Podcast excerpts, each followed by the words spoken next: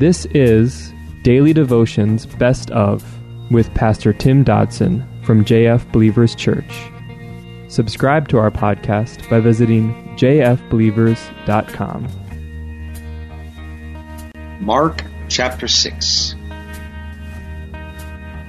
verse 43.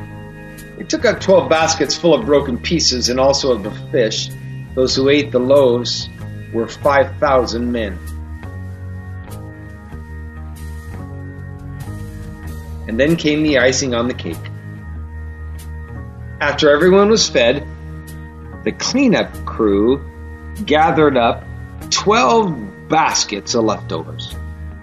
And these are big baskets. That's the original language. These aren't some little hand basket. I can't help but feel that the number of baskets was no coincidence. I mean, one can only imagine the look on the faces of those 12 guys all standing there, each holding on to a big basket of food. I wonder if, well, Peter spoke first. What just happened here? Verse 45 says, Immediately he made his disciples get into the boat and go ahead on the other side to Bethsaida, while he himself sent the multitudes away. After he had taken leave of them, he went up the mountain to pray. Notice as we begin this passage that Jesus made his disciples get into that boat and move into that headwind. He knew it was going to be difficult, but he made them go anyway. We need to know that Jesus doesn't protect us like we're babies. There is a maturing process that must take place, and most often that does not happen except through difficult situations. The apostles were obedient to Jesus. That shows that perhaps they learned something about Jesus that day with the 5,000. Jesus departed to pray by himself. Even Jesus made it a priority to spend quiet time with the Father.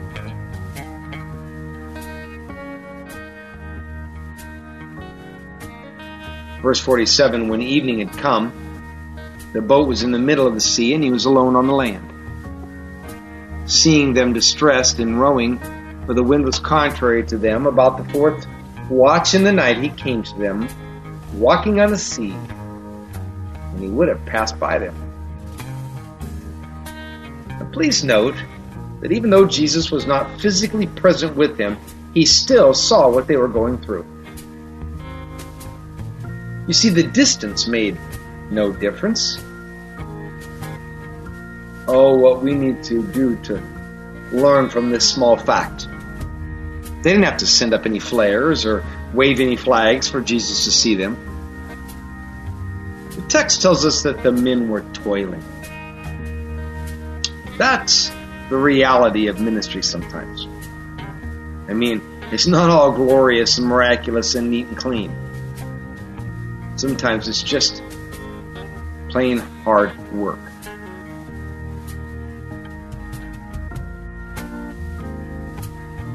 Plain hard work in circumstances that no one knows about, and most of the time no one cares.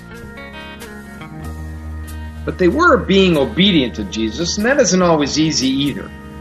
Perhaps that's why so many are reluctant to do so. The text tells us that Jesus waited, well, quite a while, until the fourth watch after 3 a.m. to come to them.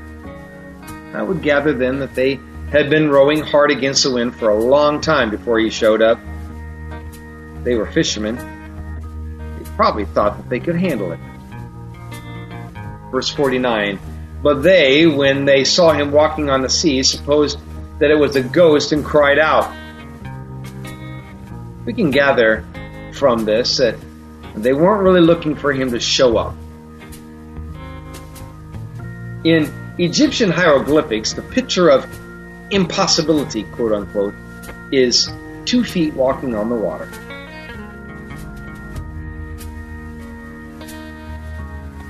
Verse 50 For they all saw him and were troubled.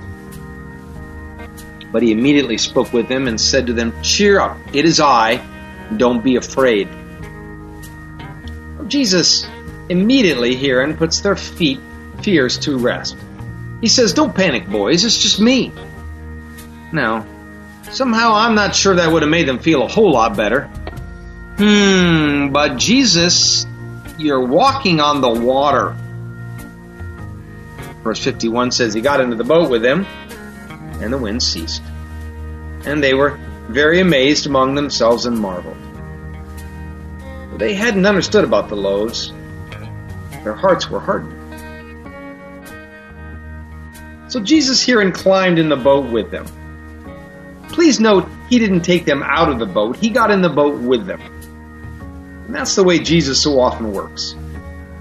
He may not take you out of the difficult situation, but he will get into the situation with you. Our text tells us that when he did, the wind stopped. Is Jesus in your boat? Or are you just looking for him to get you out of the boat? The apostles hadn't understood yet what Jesus was trying to do. Not even back with the loaves and fishes. How easily we can harden our hearts to the miraculous of God. We don't expect the incredible, so we don't see the incredible. That's faith, or the lack of it. They didn't realize yet that, well, nothing is impossible for God. Often, we don't realize that fact either. Verse 53. When they had crossed over, they came to the land of Gennesaret and moored to the shore. And when they had come out of the boat, immediately the people recognized him and ran that whole region and began to bring those who were sick on their mats to where they heard he was.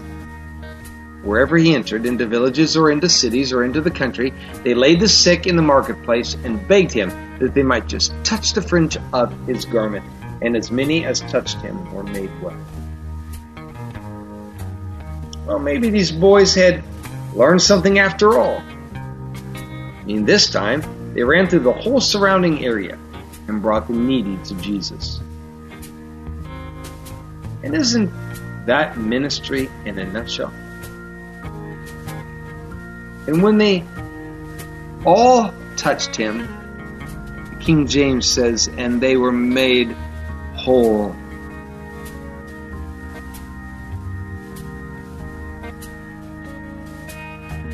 There's just not a lot of wholeness around these days, is there?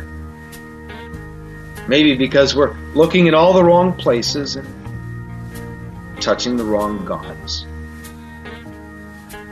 The one that can make you whole, well, he's the one walking on the water and climbing into your boat.